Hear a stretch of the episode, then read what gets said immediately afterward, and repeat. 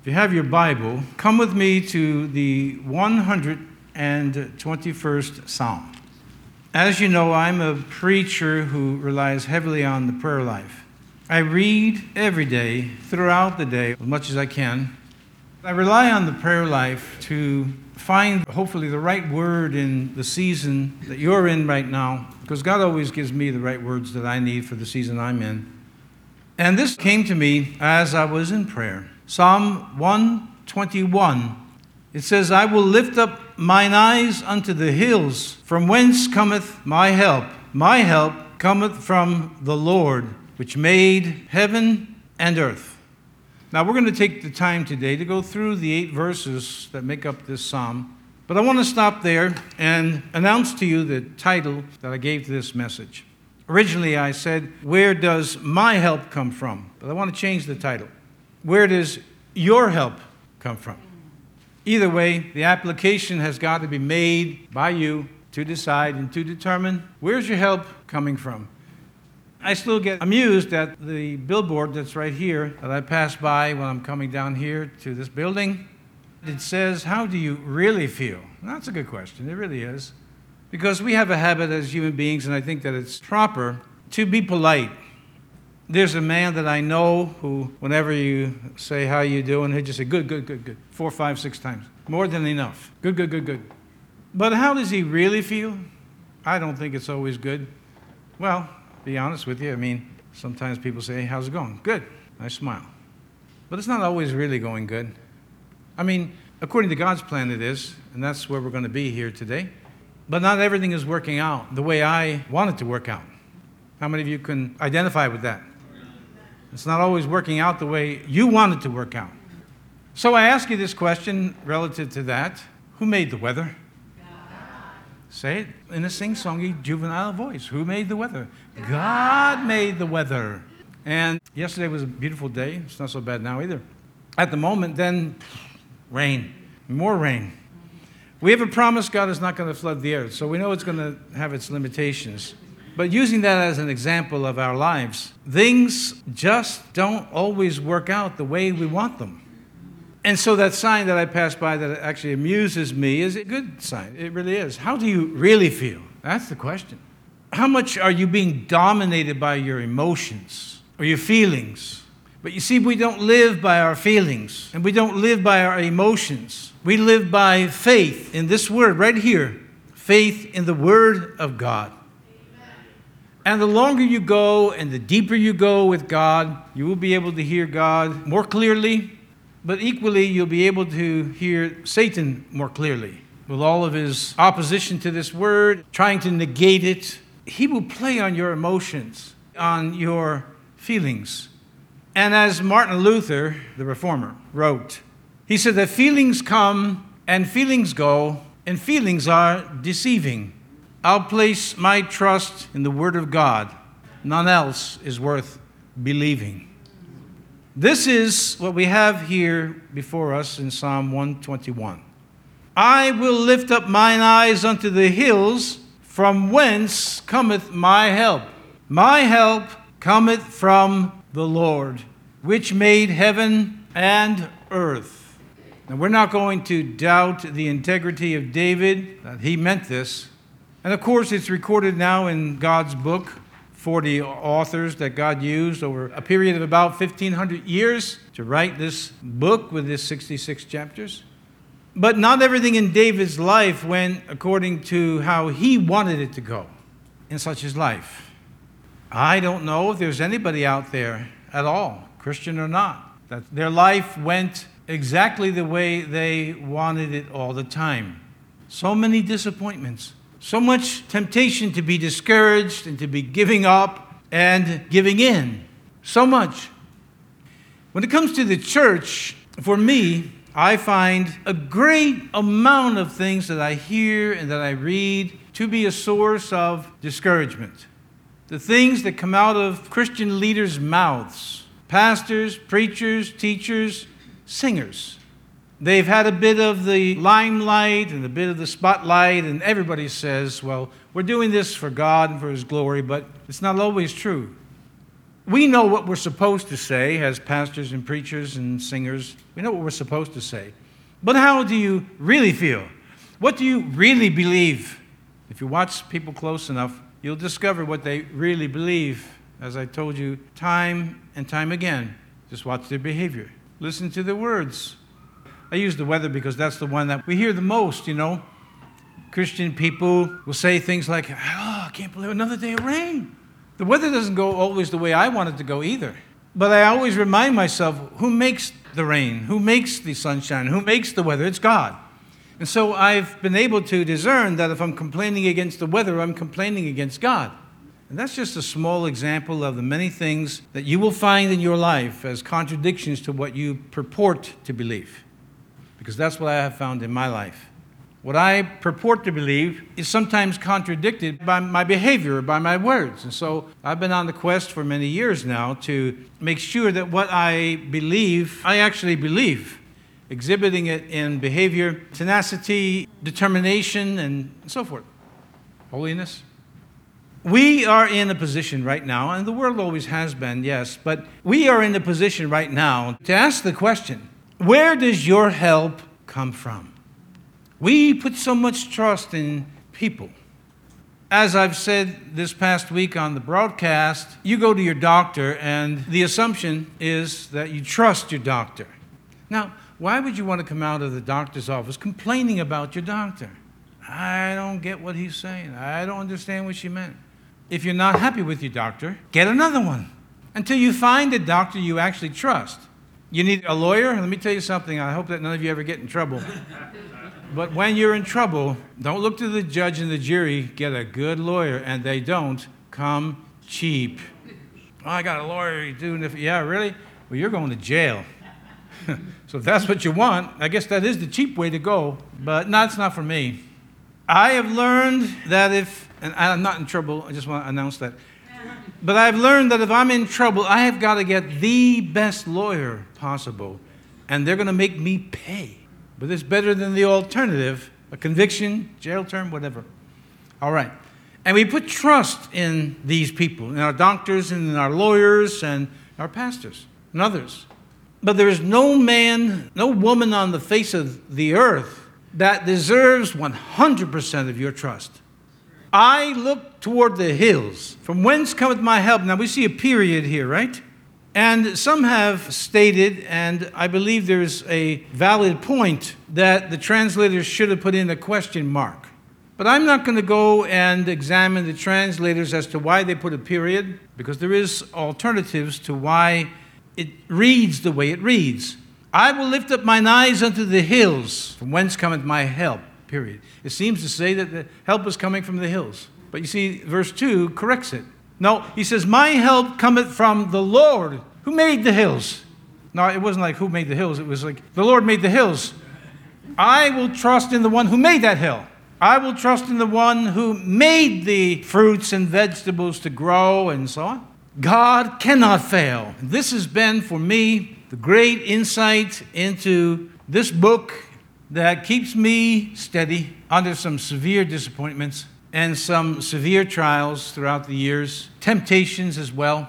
Then we sang just a little while ago Amazing Grace. It's almost a guarantee whenever I lead a song that's going to be in there. I think it is one of the greatest songs ever written in Christian history.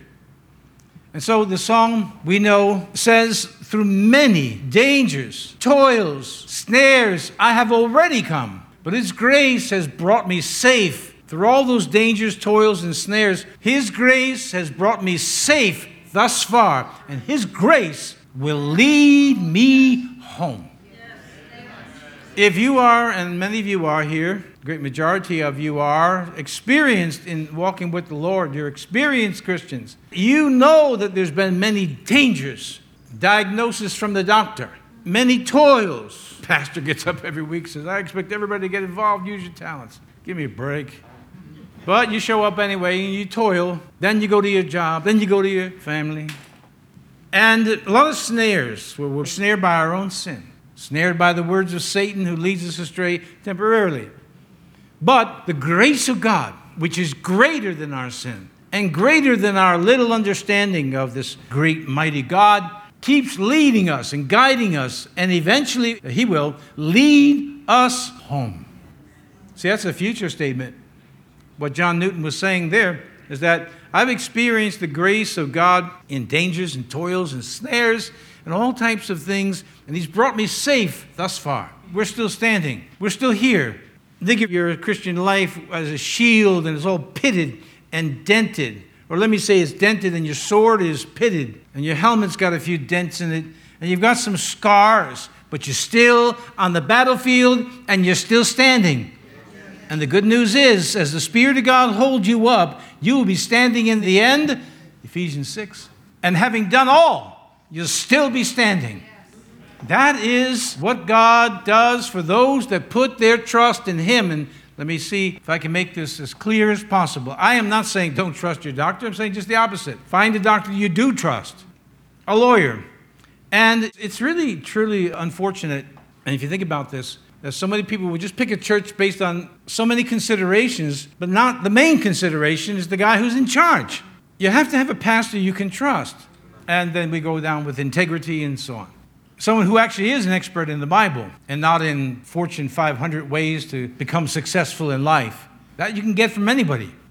And so you want to pick, when it comes to human beings, the best option that you have. I have a young person and she's been dating some guys. And so I, I try to give her, in fact, she's so young, uh, she's young enough to be my granddaughter, not my daughter.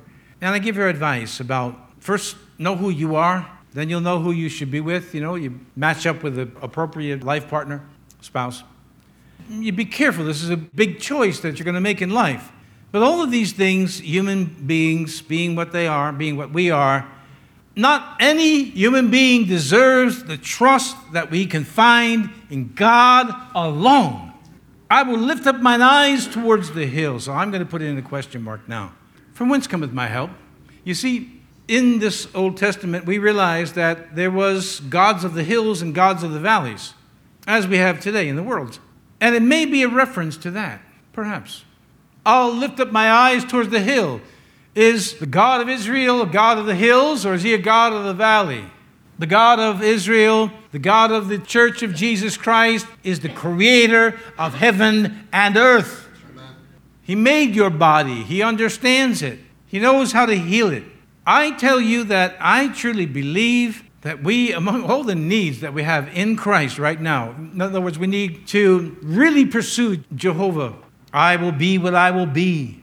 Everything and anything that we could need is found in God. But now there are so many needs. I'm running into people just recently. I remember this is summertime, and they're coming down with sicknesses that usually belong to the winter. Another young woman that I know just got violently sick, and I never knew what became of her. And finally asked her, and she said, Well, I was in the hospital. I said, Why didn't you tell me? I would have prayed more. I was praying anyway. We need Jesus the healer. We need Jesus who touches our bodies and heals the sick and delivers the oppressed. I'm talking to people that I know that never, well, reasonably speaking, never get sick. They're starting to get sick. Why? The stress, the pressures of life. Is there anybody here that can say, I don't feel any pressure? Anybody? Huh? Because if that's the case, there's something wrong with you. Here, there's something wrong. You're not feeling the pressure. You're not feeling the stress. You're not being tempted. Satan's not knocking on your door twice a day. You got rid of him the first time, he comes back again? no, of course not. We're all feeling this pressure and we're all feeling this stress, but we're not going to look to the hills of government and we're not going to look to the hills of the mind of man and the wisdom of men. We're going to look higher and we're going to look to the Lord. Look at this here if you have the King James Version, which we use here. I've told you over the years, this is one of the advantages of our English translation in the King James Bible. The translators whenever they came across the word Jehovah, Yad He in Hebrew, they capitalized it. They put it in all caps. L O R D. That's what your Bible says if you're reading King James Bible. And when it's Adonai, it's a lowercase L O R D. So you know the Hebrew text is saying Adonai, the Hebrew text is saying Jehovah. My help comes from Jehovah. Who is Jehovah? He's the self existent one. He's never been born, and he's never going to die. He always was, and He always will be. And in theological terms, the expression used to describe God is that He is simple. What does that mean? It means that whatever attribute you are accenting or thinking about his omnipresence, his omniscience, and his benevolence, and so on. He's all of these things at once. That's the simplicity of God. God is not complex the way we think of complexity. God is simple. He's merciful and he's to be feared. Behold, the Apostle Paul writes, Behold the goodness and the severity of God at the same time.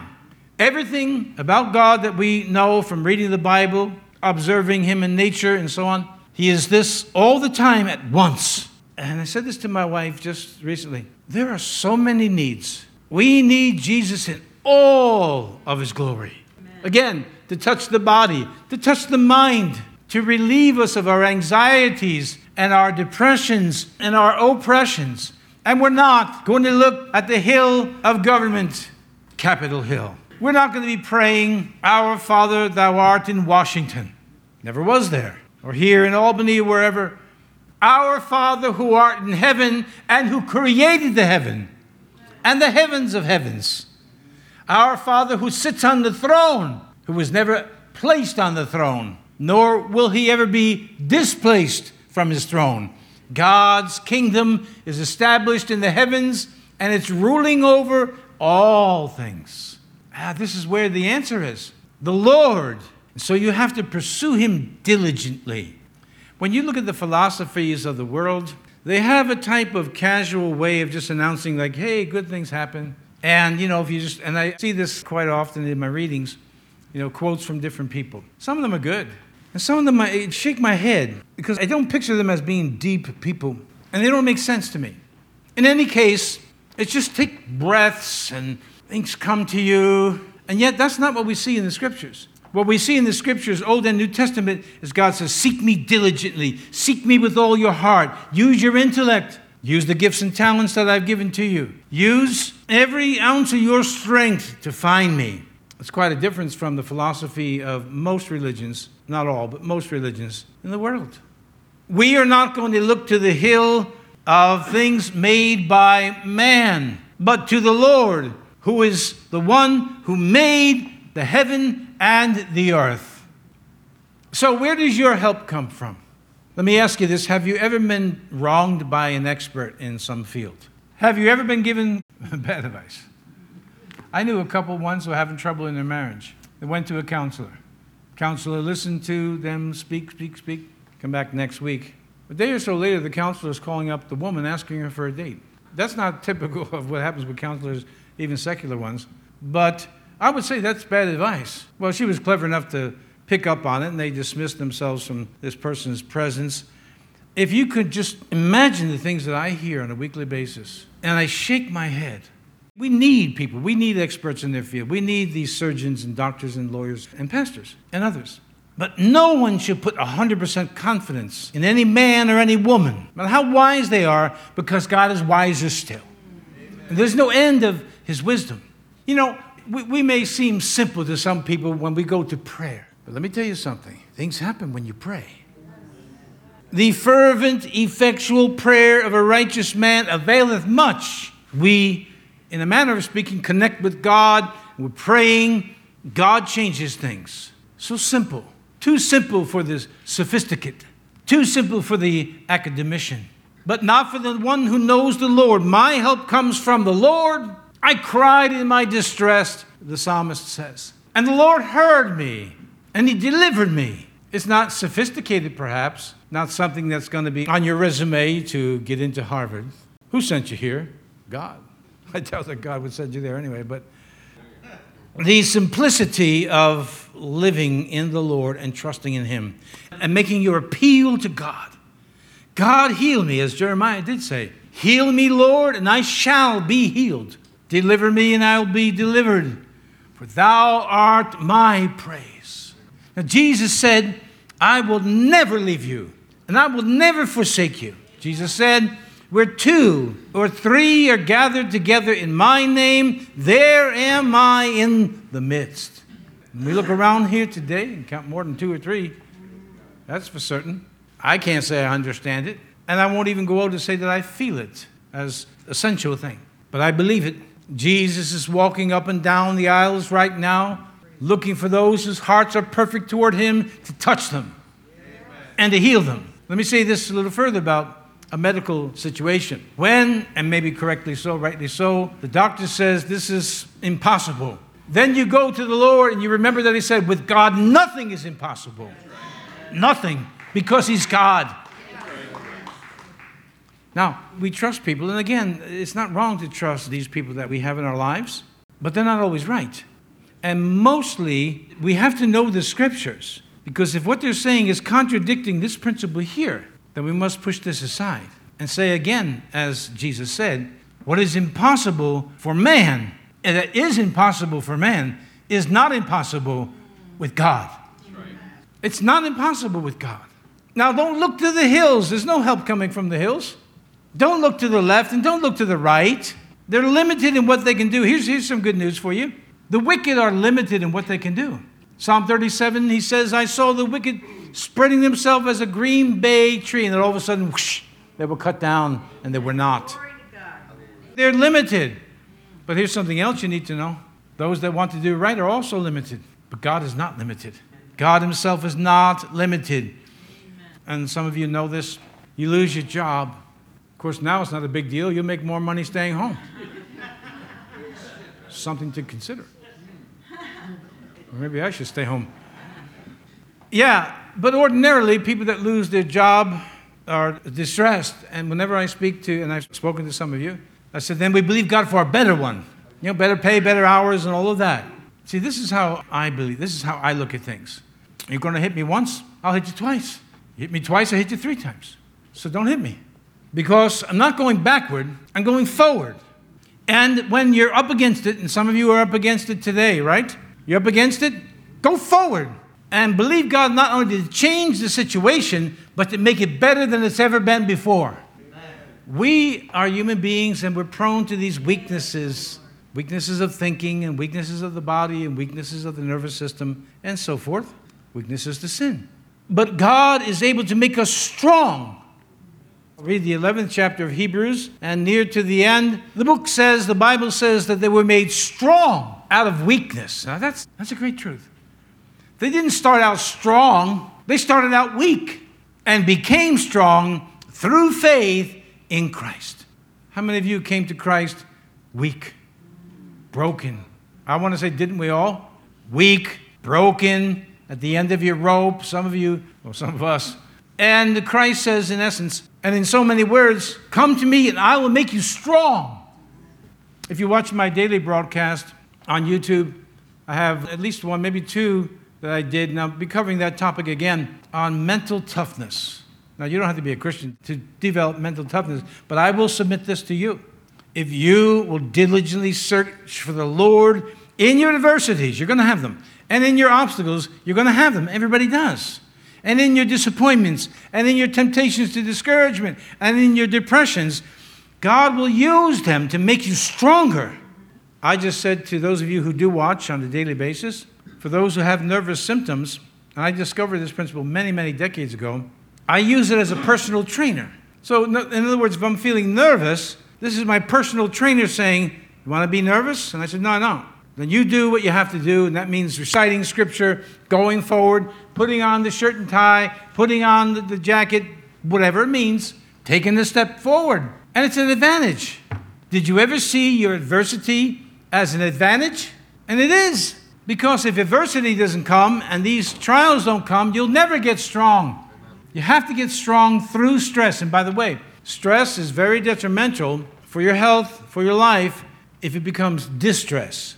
But stress is actually something that's obviously necessary for life. And your problems and your obstacles and your stress, if handled correctly, will make you stronger, stronger than you could have been without the obstacles. Now, I want you to make sure you take that home with you. If you forget some other things that I've said, well, review the tape. But don't forget that one. Your current situation, though unpleasant, and though we prefer not to have it, will make you stronger if you handle it correctly. How do you get stronger physically? You've got to go and do the work. You've got to start out here, and then, well, we'll say a week later, add a little bit more weight. A week later, a little bit more weight. Before you know it, a year, two, three, four, five goes by. You're much stronger than you were. But if you're just going like this, well, all right, that's what you want to do, fine. But get that out of your mouth that I'm going to get stronger because you're not. And you will be very disappointed in the results. I have a friend of mine who was, uh, I don't know if he still is, but he was very disappointed in the results he was getting from his workout routine. And I shared with him, I said, the, the problem is you're not working hard enough. He wasn't the type of person that would complain about it. He just, what do I do? And I would share with him and show him. If you want to get stronger physically, you got to work harder. If you want to get strong mentally, you got to push yourself. Read a little bit more. Some of you say, Well, I'm not good at reading. Start. You say, I read very slow. Okay. Read slow. But read. If you want your mind to be strengthened, your intellect, I should say. You see, all this has to do with mental toughness and all this has to do with looking to the Lord who makes us strong. Look at verse 3 He will not suffer thy foot to be moved. If you mean business with God, He means business with you, and you will not be moved. The outcome is already predetermined. God tells us here, I'm in the book of the Revelation here, New Testament. Old Testament tells us how it's going to turn out. Now we're on the winning side but he's not going to suffer you to be moved, or let me add this word, removed. But you say, Oh, Pastor, I came in today with such a heavy heart. I understand. How many times I've stood up in this pulpit with a heavy heart, you'll never know. Because I'm not going to sit here or stand here and give you all this type of heaviness. My job is to be a leader. So I've got to suck it up with a heavy heart and preach the gospel. And you know what? Every single time I'm glad that I did? And I'm glad that you're glad. And you're glad that I'm glad. And I'm even more glad that he's glad. And back and forth. because that's how it works. What a week after week if I came here with a heavy heart and said, Oh, you don't know how tough I have it. Well, Pastor, I have it tough. You don't have it. You know. This is not a leader. You need a leader that's, no matter what they're going through, is going to put their shoes on, tie them, suit, whatever. Here it's a suit and tie for me, and go forward and you need to do the same thing in your life. You need to go forward. You need to get up. You need to keep going because God is not going to allow your foot to be moved. Satan will say, Oh, yes. And he'll give you an example of a Christian that you knew and bad things that happened to them. And look at him. And you'll say, Yeah. And then you look over here and he says, And look at this one. Remember him? Yeah. Then that gets in your head. So what you say in response is, Yeah, I remember him. I remember him, I remember her, but that will not be me. Will not be me. And God cannot lie. So when you look in this here and you look to the Lord for your strength, remind yourself that He will not suffer, allow your foot to be moved or to be removed. Look again. He that keepeth thee will not slumber. Well, this is exactly what we find in Jesus when he's on the boat. And to this day, I still wonder was he really sleeping, slumbering, or was he playing them? Big, big storm. Big storm. We have many big storms all over the world right now, developing wars, rumors of wars and plagues and everything, you know. And here's Jesus. And the disciples are not only alarmed, mostly, they're irritated. Lord, don't you care that we're perishing? I think he was playing them myself as he plays us once in a while. And, Peace be still. Man, that's an attention getter. These are fishermen. Well, a couple of them were fishermen. Whap! And then he says this, and I always found some of the statements of Jesus are really thought provoking. Oh, ye of little faith. Have you ever been on a boat and when it's really rough? I was not in the Navy, and there's a good reason why I was not in the Navy is because I get terribly seasick. I'm on a couple of charter boats in my life, maybe three, and every time we went out, it was rough, toss, toss. Have you ever been seasick? It's like the worst non fatal illness you can get in your life. the last time I went, and that's like 40 years ago, no, 30 something years ago, we're on this little vessel and it's being tossed to and fro. And, you know, people are walking like this on the port side and on the starboard side, jumping. Some guy's eating a salami. and I'm like, you know, Ralph. And I went to the mate, and in a very feeble voice from suffering terribly, I said to him, I know it's not possible, but can you talk to the captain and ask him to turn this ship around? He's like, okay. And then at the end of it, he gives me a ticket. Here's for a free trip on the vessel again. I said, You kidding me? I was still seasick walking on the land. I mean it. I was sick for like a day. Ah. And so I can sympathize with these disciples. They're not seasick, but they're frightened. And Jesus says, You have little faith in a mighty God who made the ocean, who made what's in the ocean, who made what's above the ocean. And he says he will not suffer your foot to be moved, and he's not going to fall asleep on you. Look at the next verse. The Lord is thy keeper, the Lord is thy shade. I skipped to verse 5. Well, let's read verse 4. It's kind of a repeat. Behold, he that keepeth Israel shall not slumber nor sleep. The Lord is thy keeper. Who is your keeper? The Lord. The Lord is your keeper. Blessed is the nation whose God is the Lord. Not any Lord, not any God, this God, the one true God that America once had and America desperately needs again. Desperately needs again. He that keepeth Israel shall not slumber nor sleep. The Lord is thy keeper. Now, here we see a reference to the surroundings of David, specifically in the Middle East, but the desert we'll see in verse 6. The Lord is thy shade upon thy right hand. Thomas Jonathan Jackson, most popularly known as Stonewall Jackson, shot by his own men, obviously by mistake, at night. They had to amputate his left arm. He caught pneumonia. After the wound was actually doing better, the amputation went well, but then he caught pneumonia. And his dying words were these Let us cross over to the other side. Of course, he's on laudanum and he's a bit delirious. Let us cross over the river and rest in the shade of the tree. You know, on that day when God calls you home, man, what a day that's going to be. What a day that's going to be. We're resting in the eternal shade of the eternal God, and we're able to say, as the Apostle Paul wrote, I am persuaded that the sufferings of this present world are not worthy to be compared to the glory that shall be revealed in us. Not worthy to be compared. Not worthy to be compared. Why? Because the Lord is my shepherd. Emphasize that. Psalm 23 1. The Lord is not just a shepherd, He is for some, but He's my shepherd. Amen. He leads me beside the still waters. Amen. He makes me to lie down. You know, there's a pastor who once wrote a book called God's Psychiatry, and he puts in there this 23rd Psalm, the Our Father. And in that verse there, he wrote something interesting I never forgot. He emphasized the word makes me. Now, some of you have young children. How many of them will say to your mom, it's bedtime? You know, they're five years old and they're running all over the place, hanging on things, jumping. And you say, it's bedtime. Ah. And so you make them to lie down. I don't even know if I should tell this story. I had a couple of kids, and two of them were just really wild. I mean, when they were young. When their mother walked out the door, any demon that was in the area possessed them. screaming and crying, ah, and you start to like lose your mind, losing my mind. So I say to one, and there was two of them, two of them. It's bedtime. And I have to take him in a bear hug, and I lay flat on my back and go like this. And then they're smashing their heads. It was like a, a scene from um, The Exorcist. And banging her head. So thought, she gonna go to sleep, go to sleep, go to sleep, go to sleep, go to sleep. And finally just, he maketh me to lie down.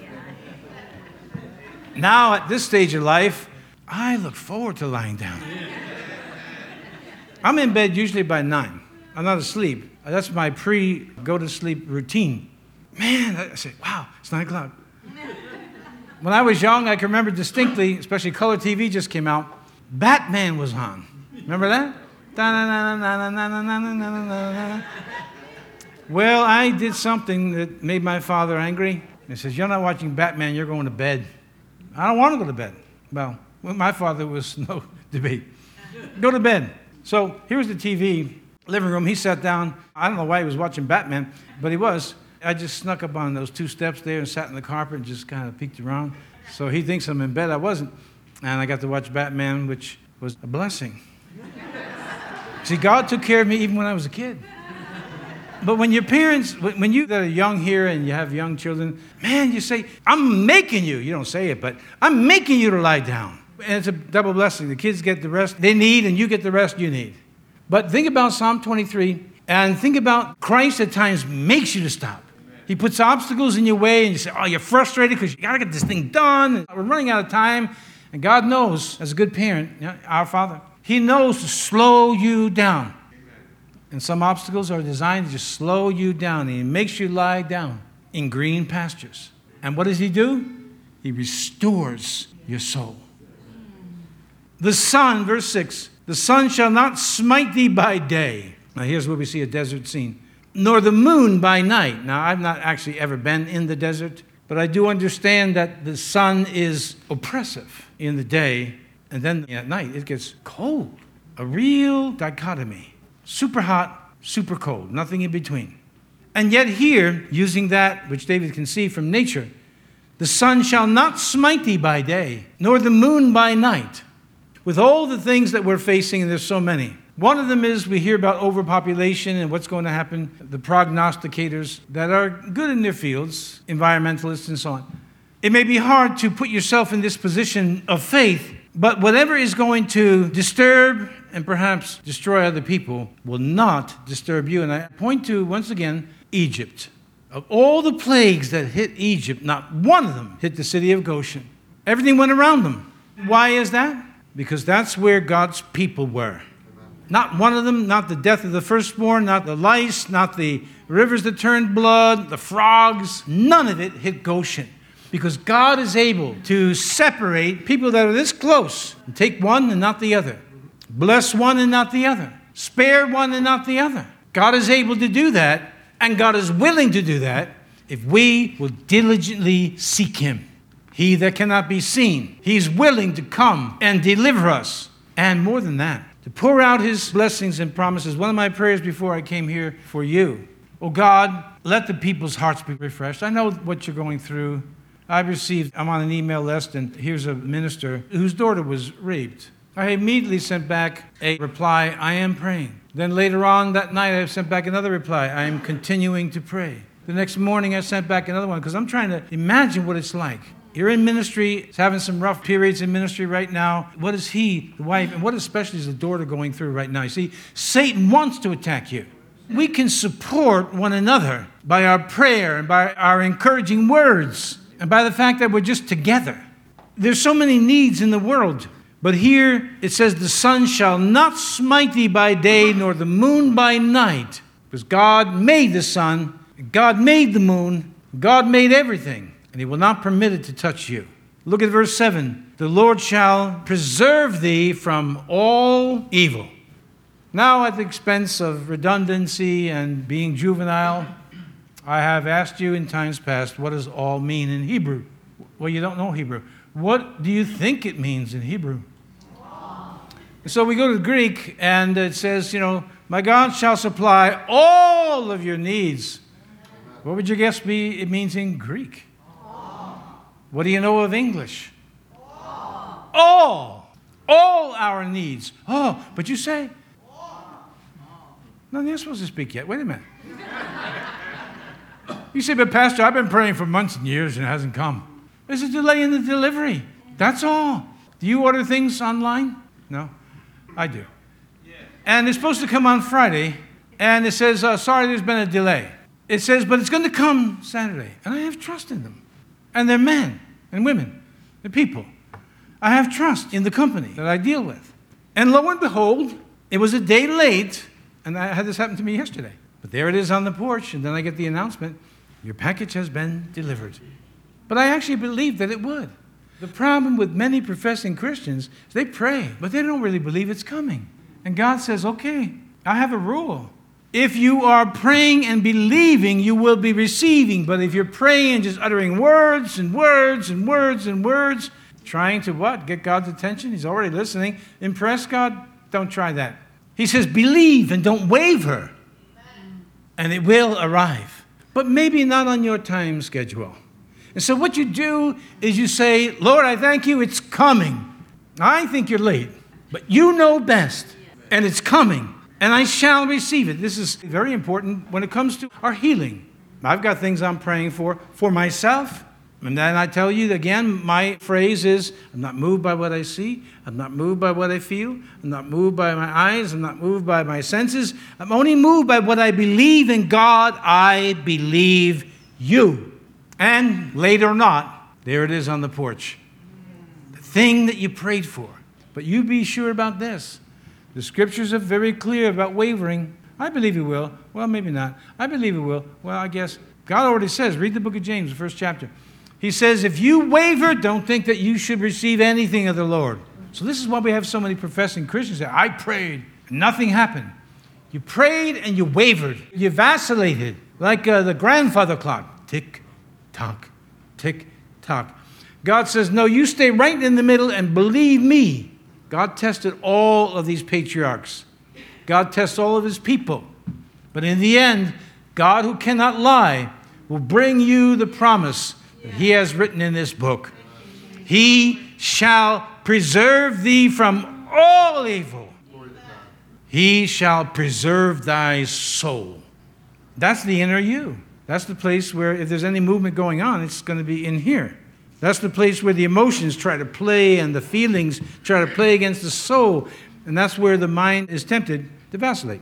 But here it says, as you seek the Lord, He will preserve your soul. I know some of you have nice gardens. You actually preserve the things that you have grown. And some of you give some to the pastor, but not enough of you do. and now you know how I eat, so stop being cheap. Well, it's a process. But then you go in months later when the winter's there, you pull out, well, let's say jam, and you pull it out or your tomato sauce or whatever you have. It's been preserved. It's not going anywhere. And guess what? Here, we hold hands with God and we walk just like, well, now my grandchildren, the little ones, you know, you hold their hand? Well, yeah, the mother or the father may say, uh, they call me Pop. Pop, you got his hand? Yeah. But it depends on how we look at it. The child says, I'm holding Pop's hand. And Pop just smiles and says, I'm holding your hand. the church will not perish. The Bible is an anvil that has worn out many hammers because Jesus said, I will build my church, and the gates of hell shall not prevail against it. I will. And the good news is that he's not talking about cathedrals or whatever ornate structures that men build. He's talking about you, the called out ones. I will build my people and nothing will prevail against them. I will preserve them. Verse 8, we finish. The Lord shall preserve thy going out and thy coming in from this time forth and even forevermore. I want to suggest to you when you know the Lord is speaking to you during a service, reading your Bible, whatever, you make a decision right then and there. I think I've told you any habit I've ever started, I start immediately. Immediately. Doesn't matter what it is, I start right then, right there. When it comes to the Lord, we read the scripture in the New Testament in Hebrews. Today is the day of salvation. Right now is the time to seek God with all of the heart, all of the soul, all of the mind, all of the strength. It's to be full in. Now, this morning you're observing me here with my guitar. A week later, on, I'm on the drums. Then I may be over here. Who knows where I'm going to be? It's like, where's Waldo? And if I had cymbals, I guess I could get them. I could do this. And the scrub board and all that stuff. You've seen people do that. I'm not a glory hound. I'm just a guy who's full in. And I want you to be full in, full in, all the way. Nothing held in reserve. You will never outspend God you will never run out of energy. Oh, sure, you're tired, but in weakness, His strength is made perfect. As a matter of fact, we're taught in the scriptures to look around and how not many mighty and not many noble are called. Well, they're off doing their own thing. But us here, many of you who raised your hands before and shook your head, when God called you, you were in your weakness. You were in the moment of despair. It looked black and ominous, and you had Job's friends there to accent that. Even Job's wife. What are you talking about an unhealthy marriage? Job's wife said, I'm paraphrasing, you will curse God and die. And his three friends were saying, You're obviously a sinner. Oh, you ever have a bad day? I mean, his friends are coming against him and his wife, and everything is going wrong. But Job said, Though the Lord slay me, yet will I trust in him. Even if he kills me, I'm still going to go down trusting in the Lord. Does that statement describe you? And I'm telling you, it better, because it's getting rough out here, and it's going to get rougher. But God will preserve you. God will keep filling you with strength. God will never lie. God will never let you down. No matter how down you may feel at the moment, God will never let you down. People, yes. I've let people down, not intentionally, but it happens, but not God. I've never been disappointed by God. Not once, not ever, never. God cannot lie, God cannot fail, and He's not going to fail us in the future. You believe that?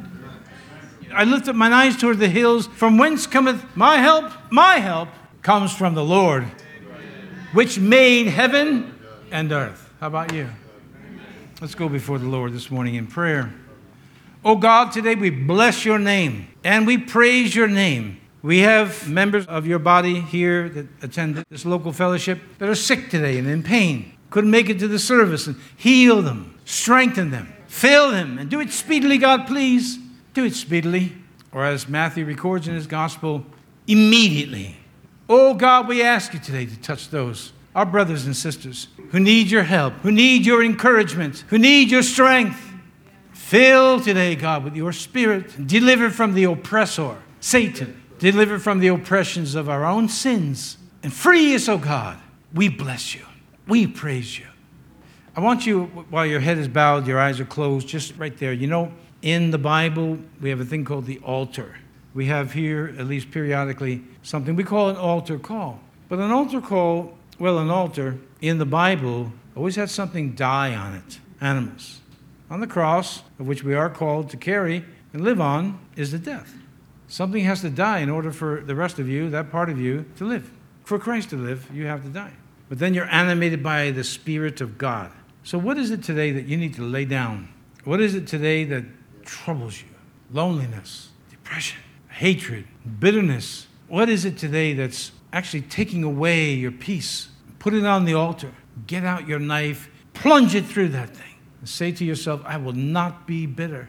I will not be resentful. I will not be filled with hatred. I will not be filled with anger. I will not be filled and just go on and on and on. I will not be an adulterer. I will not be, you know, just take those things and take your knife and go right through it. Let it die. Watch it die. Then say this For to me to live is Christ, and to die is gain. What a hope. Are you putting something on the altar right now? If you are, it has to die. And then you're going to find, like a cancer, the thing that troubled you, maybe the, sin that you were always attracted to and indulged. You're going to say, all the time, this was taking away from my life. Father, we put things on the altar today. I know what I've put on the altar many, many times and still do, over and over again. And here we are, offering a sacrifice of things that trouble us and burden us. And when we leave God in our imagination, help us to see that we left it there at 46 Market Street. Don't take it home. Don't take it inside of us anymore. Leave it behind. God, today, I am confident that you are strengthening your people and strengthening your church. And you are filling, as I've asked you to do before I came here, filling people with your Holy Spirit and turning their whole point of view to the proper one. God is, and He's a rewarder of them that diligently seek Him. We praise your name. We bless your name. Great is the Lord greatly to be praised. Let's give the Lord one more hand clap offering. Oh, we bless your name, oh God. We bless you and we praise you. Hallelujah. And so, God, we thank you and we bless you. This is the day that you have made. We can rejoice and be glad in it. Lord, touch all of my friends as they go home or wherever they're going. Bless their day. Let them take you with them and give them joy unspeakable and full of glory. And God, I just give you all the praise, all the glory, and all the honor today. In Jesus' mighty name. Can we all say amen nice and loud? Amen. amen. amen.